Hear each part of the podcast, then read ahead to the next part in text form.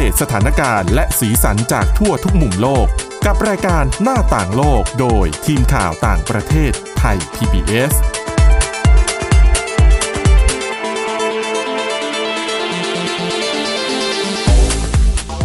สวัสดีค่ะคุณผู้ฟังนี่คือรายการหน้าต่างโลกนะคะ รายการของเราก็จะนำเสนอเรื่องราวข่าวสารในต่างประเทศที่น่าสนใจ รวมถึงบทความนะคะที่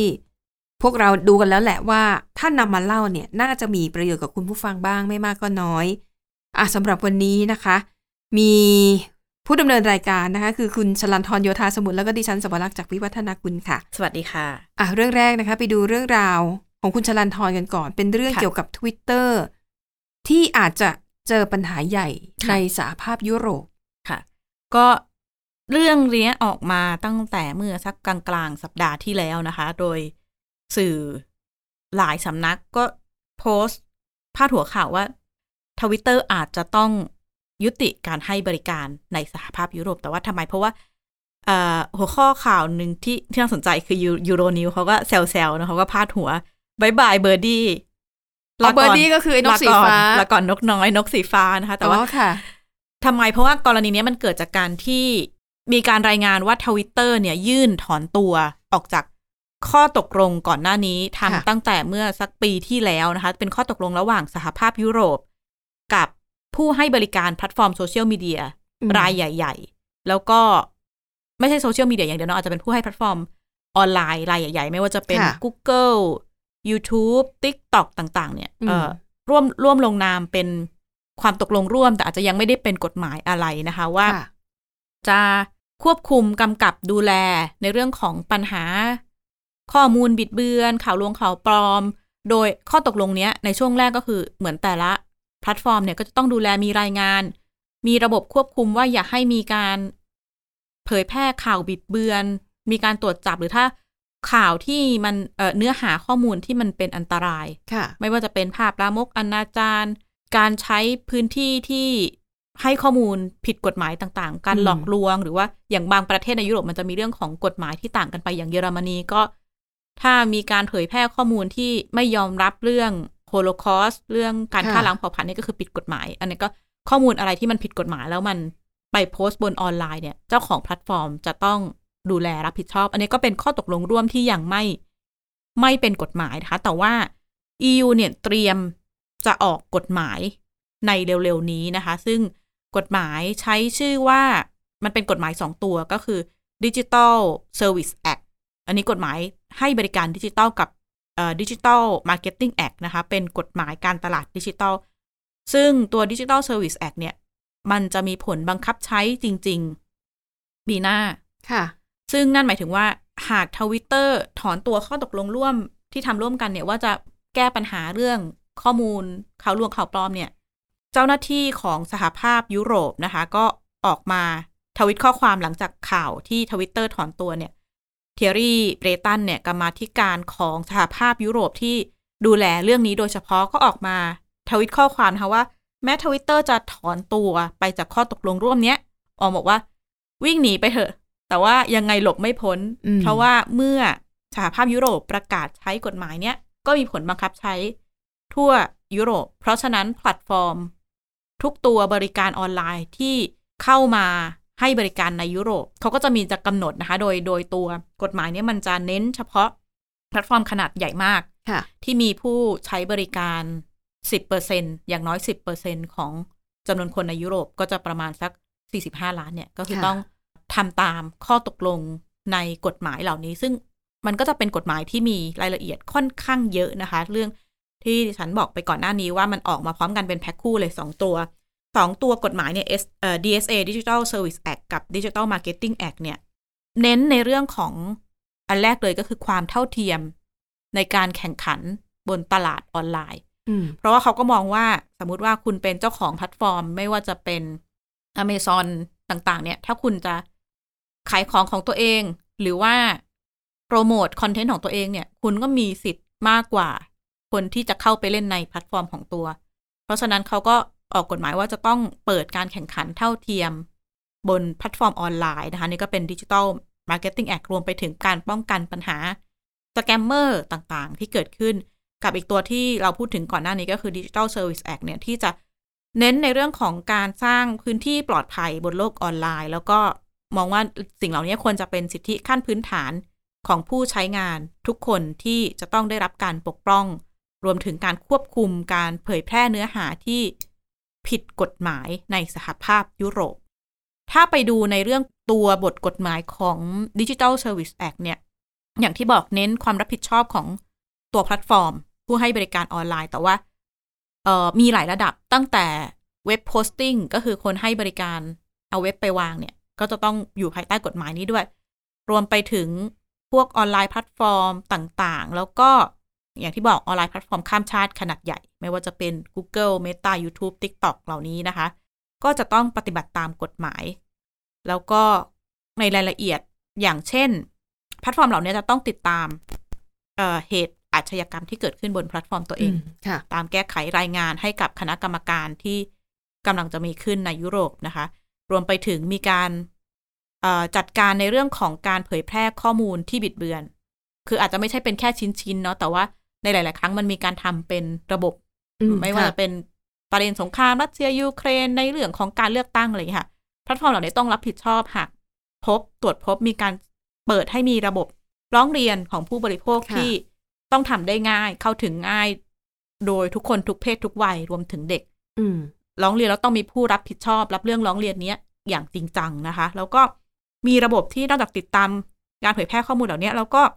ต้องมีระบบปิดกั้น เนื้อหาที่เป็นอันตราย ผิดกฎหมายอาญาของในยุโรปเนี่ยหรือประเทศต่างๆ อย่างชัดเจน เพราะเขามองว่าไม่ว่าจะเป็นคุณจะอยู่บนโลกออนไลน์หรือ โลกจริง ๆ เนี่ย การทำความผิดอาญาก็คือผิด แล้วก็ต้องรับผิดชอบ อันนี้ก็เป็นกฎหมายที่หลาย ๆ คนติดตามแล้วก็เรียกได้ว่าก้าวหน้ามากเนาะเมื่อเทียบกับประเทศอื่น ๆ เพราะว่าหลาย ๆ ครั้งเราก็จะเห็นบทบาทของยุโรปเข้ามาออกกฎหมายอะไรประเภทนี้ในการต่อกรกับแพลตฟอร์มยักษ์ใหญ่ระหว่างประเทศนะคะ ทีนี้หากเจ้าของแพลตฟอร์มทำผิดกฎหมาย จะเจอโทษอะไรบ้างโทษหนักมากเลยนะคะ อย่างเช่นเอ่อถ้าทำผิดในเรื่องของเนี่ยไม่ไม่รายงาน ไม่ปิดกั้นข้อมูลที่เป็นที่เรียกว่าข้อมูลผิดกฎหมายข้อมูลทางอาญาเนี่ย อาจจะต้องเจอโทษปรับสูงสุดถึง6%ของมูลค่าทางธุรกิจทั่วโลกต่อปี ทั่วโลกนะ ไม่ใช่เฉพาะในยุโรป ไม่ใช่เฉพาะในยุโรป แรงนะคะ แล้วก็ถ้าอะผิดแล้วเนี่ยทำผิดซ้ำผิดซ้อนอีกเนี่ย ก็ห้ามการให้บริการในยุโรปไปเลยนะคะค่ะดิฉันก็ได้พูดคุยกับคุณสุพิญญากลางนาลงนะคะ ผู้ร่วมก่อตั้งโคแฟกประเทศไทย มองบทบาทถึงการที่ยุโรปเองเนี่ยขึ้นมาเป็นผู้นำในการวางกรอบกติกา บนโลกออนไลน์แพลตฟอร์มค่ะ อีกด้านถ้าไปดูจริงๆ ของกฎหมายยุโรปเนี่ย ไม่ใช่กฎหมายแรก ๆ ที่เกิดขึ้นนะคะ ในในยุโรปจริงหลายประเทศเนี่ยมันมีกฎหมายที่คล้ายกันก่อนหน้านี้แล้วแล้วก็การมาออกกฎหมายตัวเนี้ยเพื่อที่จะทำให้ 27 ประเทศในยุโรปเนี่ยมันมีกฎหมายที่คล้ายกันแต่กฎหมายที่มักถูกอ้างถึงก็คือของในเยอรมนีนะคะ เรียกว่าเอ่อ Network Enforcement Act อันนี้ใช้มาตั้งแต่ปี 2017 ก็คล้ายๆกันก็คือคือควบคุมปัญหาข่าวลวงข่าวปลอม โดยเฉพาะอย่างยิ่งเนื้อหาสร้างความเกลียดชังแตกแยกแล้วก็ข้อมูลที่เขาใช้คำว่า disinformation ข้อมูลบิดเบือนบนโลกออนไลน์ ดิฉันก็ถามว่า เอ๊ะทำไมไม่ใช้ fake news นะคะ ที่เยอรมันเขาบอกว่าคำว่า fake news เนี่ยถูกนำไปใช้ในเชิงการเมือง ก็คือเหมือนแบบถ้า เอ่อดิฉันไม่ชอบการรายงานข่าวของคุณสาวรักษ์ถ้าดิฉันเป็นรัฐบาลฉันก็อันนี้เฟกนิวอะไรเงี้ยมันก็ถูกนำไปใช้จน จนนิยามของมันเปลี่ยนไปนะคะ ที่เยอรมนีเขาก็เลยใช้คำว่า disinformation ก็คือข้อมูลบิดเบือนก็คือ ตั้งใจทำอย่างเป็นแบบระบบเลยเพื่อเผยแพร่ข้อมูล เหล่านี้เพื่อให้เกิดผลลัพธ์ ไม่ว่าจะเป็นฝ่ายตรงข้ามต่าง ๆ ให้เกิดผลเสียเกิดขึ้นในสังคมนะคะ ซึ่งกฎหมายของเยอรมนี ฉบับนี้ก็เน้นกำกับ พวกโซเชียลมีเดียแพลตฟอร์มขนาดใหญ่เลย แล้วก็กำหนดว่าจะเป็นกลุ่มโซเชียลมีเดียแพลตฟอร์มที่มีคนเยอรมนีใช้มากกว่า 2 ล้านคน ขึ้นไปก็จะต้องทำตามกฎหมายนี้นะคะ แต่ว่ากฎหมายนี้จะไม่รวม แพลตฟอร์มของสื่อต่างๆ ที่ใช้ในการรายงาน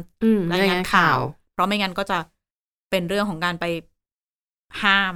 กระทบเสรีภาพสื่อรวมไปถึง ไม่รวมการแสดงความคิดเห็นของบุคคลสมมุติว่าดิฉันจะโพสต์อะไรเนี่ย ก็คือดิฉันจะไม่ผิด แต่คนที่ดูแลเนี่ยจะต้องเป็นเนี่ย Facebook ค่ะเอ่อ Twitter ต่างๆ ที่ต้องเข้ามาดูแลตรงนี้นะคะ กฎหมายนี้ กำหนดว่าผู้ดูแลแพลตฟอร์มในโซเชียลมีเดียเนี่ยจำเป็นต้องลบเนื้อหาที่ผิดกฎหมายอาญาชัดเจน ภายใน 24 ชั่วโมง หลังโพสต์หรือมีการแจ้งนะคะ แต่ว่าสำหรับเนื้อหาที่ผิดกฎหมายทั่วไปก็ลบภายใน 7 วันนะคะ อย่างที่บอกเยอรมนีมีกฎหมายอาญาต่างกับหลายประเทศยุโรปเเนื้อหาที่จะต้องถูกดูเป็นสำคัญเนี่ยก็อย่างเช่น ปฏิเสธเรื่องการฆ่าล้างเผ่าพันธุ์ชาวยิว เพราะว่าอย่างนี้ถ้าสมมติว่า บนถนนแล้วคุณไปเดินค่ะบายบอกว่าเอ้ยไม่มีการฆ่าล้างเผ่าพันธุ์คุณก็ผิดกฎหมายถูกจับได้เลยนะคะ แล้วก็รวมถึงการภาพเผยแพร่ภาพอ่าลามกอนาจารเด็ก แต่ว่าถ้าเกิดกฎหมายของยุโรปตัว Digital Service Act มีผลบังคับใช้ก็จะเข้ามาแทนที่กฎหมายของเยอรมนีนะคะ แต่ว่าพอลงรายละเอียดว่า เนื้อหาอะไรที่ผิดกฎหมาย แต่ละประเทศก็มีสิทธิ์กำหนดอืมเนื้อหาของตัวเองนะคะ ทีนี้ ที่ผ่านมาอย่างที่บอกพอเวลาออกกฎหมายต่าง ๆ อย่างก่อนหน้านี้ที่มีการออกกฎหมายในเรื่องของการคุ้มครองผู้บริโภค ที่มาจาก EU GDPR เนี่ย ที่หลายๆคนจำได้ว่าเวลาเราเข้าเว็บแล้วก็จะต้องแบบอนุญาตนะค่ะให้เก็บข้อมูลคุกกิ้งเนี่ย อันนี้ก็มาจากยุโรป แล้วก็ไทยเองก็นำไปสู่กฎหมายของไทยที่ออกมาในเรื่องของการคุ้มครอง สิทธิผู้บริโภคการถ่ายภาพใครขึ้นบนโลกออนไลน์เนี่ย แต่ว่าดิฉันก็บอกว่าดิฉันก็ได้คุยกับผู้เชี่ยวชาญว่า เอ๊แล้วยุโรปเนี่ยออกกฎหมายคุ้มครองการป้องกันปัญหาการเผยแพร่ ข้อมูลเท็จข้อมูลไม่ถูกต้องเนี่ย พอมันใช้งานจริง ๆ เนี่ย มันจะกระทบต่อไทยขนาดไหน แล้วไทยจะได้ประโยชน์หรือว่านำกฎหมายเหล่านี้มาใช้ประโยชน์ยังไงในบ้านเรานะคะ ผู้เชี่ยวชาญก็ ย้ำนะคะว่าอย่างที่ผ่านมาเอ่อไทยก็อ้างอิงกฎหมายจากยุโรปมาตลอดเลยแต่ปัญหาคือการนำมาบังคับใช้จริง รวมไปถึงอยากเห็นหากมีรัฐบาลใหม่ตั้งได้ในการเห็นการพูดคุยตั้งโต๊ะอืมเจรจาคือ เราอาจจะเป็นประเทศเล็ก ๆ อาจจะไม่ได้มีแบบ ไปต่อรองเท่ากับยุโรป แต่ว่าน่าจะมีการวางระบบที่ชัดเจนว่า เราจะมีการดูแลควบคุมปัญหาที่เกิดขึ้นจากแพลตฟอร์มออนไลน์อย่างไรนะคะเพราะว่าค่ะที่เห็นเห็นๆกันอยู่หลาย ๆ คนก็ มีสแกมเมอร์โทรมาหาคุณเช้าสายบ่ายเย็นหรือว่าใช่ข้อมูลบนโลกออนไลน์ที่ โอ้โห มันปัญหามันเยอะมากเนาะค่ะหลาย ๆ คนก็มองว่ามันมันจะต้องมีข้อจำกัดแหละ แต่ว่าจะทำอืมยังไงระหว่าง ไม่ให้ไปข้ามในเรื่องของการเสรีภาพในการแสดงออก แล้วก็ค่ะการแสดงความคิดเห็นต่างๆ ค่ะค่ะ แต่ถ้าไทยเราอาจจะเป็นตัวตั้งตัวตีเนาะแล้วก็ให้ดึงอาเซียนที่เหลือมาร่วมกันด้วย ก็น่าจะมีเรียกว่ามีมีอำนาจในการต่อรองมากขึ้นนะผู้เชี่ยวชาญก็บอกว่าแต่ว่ามันจะห มินเหมยยากๆอยู่เนาะถ้าเป็นประเทศที่คนสงสัยว่าอ้าวเสร็จแล้วถ้าเอามาใช้แล้วค่ะ ไปถูกใช้ในการจำกัดอ๋อการของพูดแสดงความคิดเห็นแทนที่จะไปแก้ปัญหาค่ะ ต่างๆที่เกิดขึ้น อันนี้ก็อืมเกี่ยวข้องกับระบบที่ไปนอกเหนือกว่า ในเรื่องของการจัดการปัญหาข่าวบิดเบือนต่าง ๆ นะคะ ค่ะอะยังคงอยู่ที่เรื่องเกี่ยวกับเทคโนโลยีเนาะค่ะเรื่องของ AI คุณจรันจรฉันตั้งข้อสังเกต เอ๊ะทำไมเดี๋ยวนี้รู้สึกว่าหลายองค์กรเนี่ยออกมาเตือนถึงอันตรายของปัญญาประดิษฐ์ หรือ AI เยอะขึ้น เยอะขึ้นอย่างเห็นได้ชัดเลยนะคะ อย่างก่อนหน้านี้ในรายการหน้าต่างโลกเนี่ยดิฉันก็เคยนำเสนอเรื่องราวของเอ่อเจฟฟรีย์ฮินสตันค่ะคนนี้คือเจ้าพ่อปัญญาประดิษฐ์ คือคือเป็นหนึ่งในคนที่บุกเบิกเทคโนโลยีปัญญาประดิษฐ์ คนแรก ๆของโลก เจ้าตัวออกมาเตือนเองเลยนะว่า อันตรายจาก AI อาจจะมาถึงเร็วกว่าที่คิดไว้ค่ะ คล้ายๆกับ เอ่อที่อัลเบิร์ตไอน์สไตน์มาคิดค้นทฤษฎีแล้วนำไปสู่การสร้างระเบิดปรมาณูตอนนั้นเขาก็รู้สึกว่าเออก็รู้สึกเสียใจเล็ก ๆ เหมือนกันนะที่ค่ะพัฒนาไอ้สิ่งเหล่านี้ขึ้นมา แล้วถูกคนไม่ดีนำไปใช้นะคะ ก็หลังจากที่ตอนนั้นเนี่ย ปรากฏว่าล่าสุดค่ะ มีหัวหน้าทีมพัฒนาของ Open AI เป็นองค์กรที่ค่ะเขาทำเรื่องเกี่ยวกับ AI โดยเฉพาะ แล้วก็ Google Deep Mind นะคะ ก็คือของบริษัท Google เนี่ย หัวหน้าทีมพัฒนาเนี่ยออกมาเตือนบอกว่า AI อาจจะนำไปสู่การสูญพันธุ์ของมนุษยชาติเลยค่ะ ฟังดูแล้วน่ากังวลมากนะคะก็เลยมีบทความนะคะใน BBC เนี่ยเขาก็มาอธิบายว่า ขั้นตอนการเจริญเติบโตของ AI เนี่ยมันมีอะไรบ้าง และทำไมเราถึงจะต้องกังวลนะคะเขาบอกว่าขั้นตอนการการพัฒนาของ AI เนี่ยมีอยู่ 3 ขั้น ขั้นต้นเนี่ยเขาใช้คำว่า weak AI weak ที่แปลว่าอ่อนแอนะคะ ความหมายก็คือว่า AI ในยุคต้นเนี่ย จะทำงานได้แบบชั้นเดียวเชิงเดียวในมุมแคบค่ะๆนะคะ อย่างเช่น ถ้าเราพัฒนา AI ให้มันเล่นหมากรุกได้ มันจะทำได้อยู่หน้าที่เดียวคือเล่นหมากรุกได้ค่ะอาจจะเก่งในการเล่นเกมมากๆ แต่มันจะไม่สามารถทำงานอย่างอื่นได้เลยค่ะนะคะ เหมือนอย่างโปรแกรมบางอย่าง AI อะที่อยู่ในรถยนต์อะง่ายๆ แล้วกันค่ะมันจะถูกโปรแกรมว่าคุณจะทำงานได้เฉพาะการการสั่งงานของอุปกรณ์ภายในรถยนต์เท่านั้นค่ะวันก่อนที่ฉันไม่นั่งรถของเพื่อน เพื่อนเพิ่งถอยเบนซ์ป้ายแดงมาค่ะแล้วก็ปรากฏว่าในเครื่องเขาเนี่ย คือเราสามารถสั่งการด้วยคำพูดได้ค่ะก็คือสั่งให้เปลี่ยนช่องวิทยุ ให้เร่งแอร์ให้เบาเสียงได้ทำได้ค่ะหมด แต่พอดิฉันถามว่าสองคูณสามได้เท่าไหร่ คือมันจะตอบไม่ได้ค่ะ คือหน้าที่ไม่ได้โปรแกรมไว้ใช่ค่ะคือหน้าที่การทำงานของ AI ในขั้นต้นคือมันจะถูกจำกัดอยู่ที่งานใดงานหนึ่งเท่านั้น อันนี้คือเบื้องต้นนะคะ ที่เรียกว่า weak AI พัฒนาการขั้นต่อมาของมันค่ะ เขาใช้คำว่า strong AI ซึ่งดิฉันว่ามันคือในยุคปัจจุบันนี้แหละค่ะนะคะ ความหมายของ strong AI เนี่ยหมายถึงว่ามันเริ่มใช้สติปัญญาทำงานเหมือนกับมนุษย์ได้แล้วนะคะอ่า ยกตัวอย่าง ตอนเนี้ย คุณชลันทรน่าจะยังเคย น่าจะเคยเห็น ค่ะ เริ่มมีการเผยแพร่ภาพวาด อืม ที่วาดโดย AI ค่ะ ก็คือเราเนี่ยสามารถพิมพ์ข้อความสั่งการให้ AI ได้อย่างเช่น ช่วยวาดภาพ สถานีโทรทัศน์ไทย PBS ที่มีพนักงานทำงานกำลังเดินแล้วก็กำลังทำงานอะไรอย่างเงี้ย คือบรรยายเข้าไป AI จะวาดภาพนั้นขึ้นมาให้ อืม หรือ ดิฉันที่เห็นเนี่ยล่าสุดก็คือเป็นโฆษณาที่เป็นคลิปวิดีโอค่ะแต่สร้างโดย AI นะคะ ก็คือพิมพ์บอกเล่าเรื่องราวว่าเราอยากได้อะไรค่ะแล้ว AI ก็จะสร้างขึ้นมา เขาบอกว่า อันเนี้ยคือสิ่งที่เทียบเคียงว่า AI เนี่ย เริ่มมีปัญญาเหมือนกับมนุษย์ค่ะให้คำสั่งไปให้โจทย์ไปสามารถสร้างสารรค์ผลงานออกมาได้นะคะ ซึ่งอันเนี้ยคือขั้นกลาง แม้จะอยู่ในขั้นกลางนะคะ หรือที่เป็น strong AI เนี่ย หลายฝ่ายฝ่ายก็เริ่มมองว่ามันน่าจะมีกฎหมายอะไรออกมาควบคุมค่ะ สิ่งที่มีการเรียกร้องก่อนหน้านี้นะคะ ก็คือมีการออกจดหมายเปิดผนึกของคนที่ทำงานด้านเทคโนโลยี AI ค่ะเนี่ย เรียกร้องให้บริษัททั่วโลกยุติเอ่อระงงับการพัฒนา AI เป็นเวลา 6 เดือนค่ะ และ 6 เดือนที่ว่านี้เนี่ย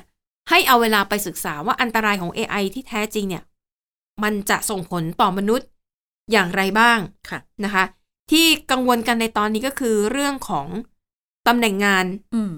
ที่อาจจะต้องหายไปเพราะว่าถ้าเป็นงานที่แบบเป็นงานท่องจำเป็นงานตำแหน่งทำเราซ้ำๆเราเรายังยังอ๋อยังค่ะเรายังพอได้อยู่ค่ะนะคะ เป็นงานที่ท่องจำอย่างเช่น ให้อะสมมุติถ้าเป็นพิพิธภัณฑ์ค่ะแล้วมี AI มีคนมาถาม ฉันอยากจะไปดูงานแสดงนิทรรศการตรงส่วนนี้ค่ะมันอยู่ที่ไหนและตอนนี้เนี่ยกำลังจัดแสดงเรื่องอะไรบ้าง อันเนี้ยคือเป็นงานที่ถ้าป้อนข้อมูลเข้าไป ไม่ได้มีอะไรซับซ้อนค่ะ AI ก็จะสามารถตอบคำถามได้ ดังนั้น ไม่จำเป็นต้องมีพนักงานต้อนรับค่ะที่พิพิธภัณฑ์อะไรประมาณนี้นะคะ นั่นก็คือขั้นกลางค่ะ ทีนี้ขั้นสุด ของ AI ที่คนกังวลว่ามันจะทำให้มนุษย์เนี่ยถึงขั้นศูนย์พันธุ์ได้เลยนะคะเขาใช้คำว่าเป็นขั้นตอนที่เรียกว่า artificial super intelligence คือปัญญาประดิษฐ์ที่มีสติปัญญาและมีความสามารถเหนือกว่ามนุษย์ค่ะเพราะเขาบอกว่าพัฒนาการของ AI เนี่ย มันถือว่าเร็วมากอืมถ้าเป็นมนุษย์คนหนึ่งอะอยากจะเป็นหมอ ต้องเริ่มเรียนตั้งแต่อะ ปูพื้นตั้งแต่มปลายค่ะเรียนฟิสิกส์เรียนวิทยาศาสตร์ มาเป็นหมอ พื้นฐานอีกสี่ปีใช่ไหมค่ะดิฉันหกดิฉันไม่แน่ใจหหกกปีค่ะแล้วก็ถ้าอยากเก่งก็ต้องไปต่อเฉพาะทางอีกค่ะรวมๆแล้วเนี่ย ก็ใช้เวลาร่วมสิบปีค่ะแต่ถ้าเป็น AI มันจะเรียนรู้ข้อมูลทั้งหมดได้เร็วกว่ามนุษย์อย่างแน่นอนนะคะ ก็เลยมองว่า เนี่ยคือ มันน่ากังวลแล้วมันน่าเป็นอันตรายจริง ๆนะคะ อย่างแน่ๆที่เขากังวลมากที่สุดตอนนี้คือพวกแชทบอททั้งหลายอืมเขาบอกว่าตอนนี้มีหลายคนนะคะอะอย่างนักวิชาการที่จะไปบรรยาย ใช้อุปกรณ์เหล่านี้ร่างสุนทรพจน์ให้ เด็กๆนักเรียน เริ่มมีการใช้แชท GPT ในการเขียนรายงานแล้วค่ะส่งให้อาจารย์แล้วนะคะ นักข่าวก็ใช้นะคะ คุณโตวรักษ์เขียนง่ายมากเลยนะคะนี่นะคะใช่ค่ะ ใช่แต่จุดอ่อนมันก็คือเห็นเขาบอกว่าก็คือความถูกต้องของข้อมูลอ่าอันนี้ใช่ต้องมีการตรวจสอบค่ะซ้ำอีกรอบหนึ่งแต่ถ้าเกิดว่ามีคนแบบใช้แบบง่าย ๆอะค่ะ พิมพ์เสร็จแล้วก็ไม่ต้องตรวจสอบอะไรเลย อันเนี้ยเขาบอกว่าจะเป็นอันตรายนะคะค่ะอ่าดังนั้นนี่ก็คือคำเตือนล่าสุดนะคะ เกี่ยวกับเทคโนโลยีปัญญาประดิษฐ์หรือ AI ที่คนกลุ่มหนึ่งมองว่าเป็นอันตรายต่อมนุษยชาติมากเลยนะ ต้องระวังแต่อีกฝั่งหนึ่งมองว่า ก็มองเกินไป อาจจะไปดูภาพยนตร์ หรือว่านิยายแนววิทยาศาสตร์มากเกินไปเลย เขาเชื่อว่าอันตรายจริง ๆ มันไม่น่าจะรุนแรงถึงขั้นนั้นนะคะ แต่ถ้าไปรวมกับปัญหาข่าวลวงข่าวปลอมเนี่ยดิฉันว่าอ๋ออันนั้นน่ากังวลเพราะทุกวันนี้ก็มีอยู่แล้ว คือเพราะคนว่ากันเองก็ปลอมข่าวอยู่แล้ว ยิ่งถ้าไปเขาพึ่งแล้วก็เชื่อกัน แม้แต่นักข่าวเองเนี่ยค่ะ ฉันเชื่อว่าในอนาคตเนี่ยมันจะแบบบอกยากมาก โดยเฉพาะอืมการทำแบบ ผู้นำคนสำคัญสำคัญออกมาพูดอะไรเนี่ยค่ะดิฉันว่าใช่ไหมมีดีฟเฟกเอใช่อมีภาพตัดต่อ ซึ่งมันจะต้องทำได้เนียนขึ้นแล้วก็เรื่อยโดยเฉพาะอย่างยิ่งท่ามกลางที่แต่ละประเทศทะเลาะๆค่ะสงครามกันอยู่เนี่ยดิฉันค่ะว่ามันอ่อนไหวมาก ถ้าเกิดปัญหาเหล่านี้มันไม่ได้รับการพูดถึง ยิ่งเลือกตั้งสหรัฐเนี่ยดิฉันว่ามันจะต้องมีปรากฏการณ์ค่ะอะไรเกี่ยวเกี่ยวกับ AI เกิดขึ้นอย่างแน่ค่ะๆนะคะ จับตา ดังนั้นจากนี้ไปติดตามข่าว ต่อให้เห็นเป็นคลิปให้เห็นเป็นภาพนิ่งอย่าเพิ่งเชื่อนะ ค่ะเราตรวจสอบก่อนว่าของจริงหรือว่าเป็นเฟกค่ะอ่าเป็นดีฟเฟกเป็นเฟกนิวหรือเปล่านะคะ และนี่ก็คือเรื่องราวในรายการหน้าต่างโลกค่ะ ขอบคุณสำหรับการติดตามค่ะ พบกับพวกเราได้ใหม่ในตอนหน้าวันนี้ลาไปก่อน สวัสดีค่ะ สวัสดีค่ะ Thai PBS podcast. View the world via the voice.